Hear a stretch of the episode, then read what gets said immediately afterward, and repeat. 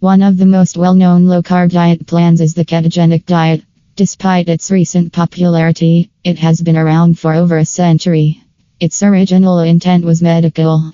The ketogenic diet was developed as a therapeutic dietary program to assist in treating children with epilepsy before anti epileptic medications were available.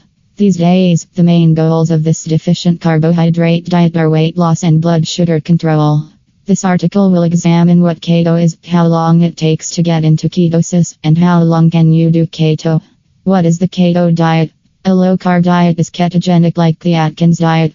It will help if you take fewer calories from carbs and more from protein and fat. The easiest to digest carbohydrates, such as sugar, soda, pastries, and white bread, should be reduced the most.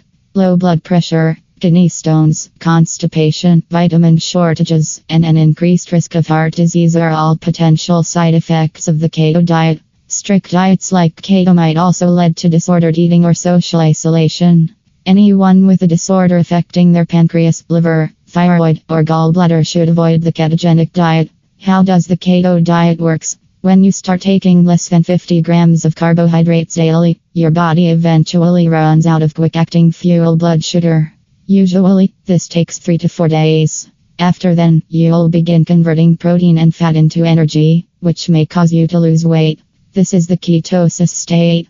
It's essential to keep in mind that the ketogenic diet is a temporary eating plan that prioritizes weight loss over the quest for health advantages. Nutritional ketosis is the intended result of ketogenic diets, which is attained by limiting carbohydrate intake, protein intake, and increasing fat calories. One trusted source. Your body may transition from using glucose, a form of sugar, as its primary fuel source to using ketones, or molecules generated by breaking down fat, as an alternate fuel source by consuming fewer carbs and more calories from fat.